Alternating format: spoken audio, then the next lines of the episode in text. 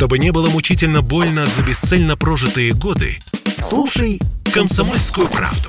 Я слушаю Радио КП и тебе рекомендую.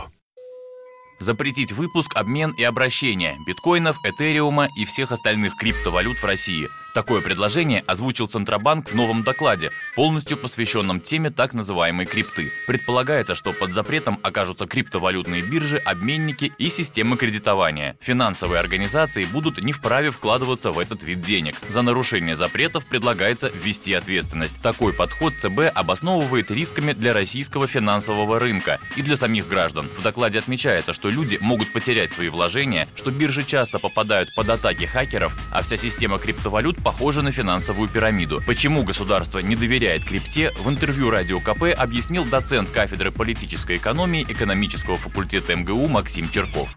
Криптовалюта, как вот такой э, финансовый или даже псевдофинансовый инструмент, это как раз как минимум серая зона национальной экономики, это как минимум средства, которые позволяют уйти от уплаты налогов, а как максимум это просто часто нарушение гораздо более жестких статей Уголовного кодекса у цивилизованных стран. Альтернативы запрета криптовалют ее нет. По разным причинам регуляторы в разных странах пока не очень решительно действуют. Может быть, криптовалюты пока занимают не очень большой долю рынка, да, и пока не составляют конкуренцию традиционным валютам. Но в любом случае во всех цивилизованных странах мира должен быть э, действительно введен запрет, ограничение на обращение криптовалют.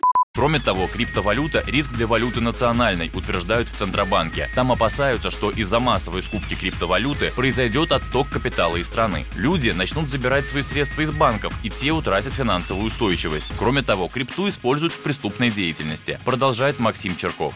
Это, в принципе, в интересах, опять же, любого государства использование национальной валюты, продвижение национальной валюты, в том числе и на территориях других государств. То есть, чем более востребована национальная валюта, тем она более стабильна. И в этом смысле криптовалюты, они для национальной экономики, для финансовой системы никаких положительных вещей не несут. По данным агентства Bloomberg, сейчас на российских криптокошельках находится около 7 триллионов рублей. Василий Кондрашов, Радио КП sportkp.ru О спорте, как о жизни.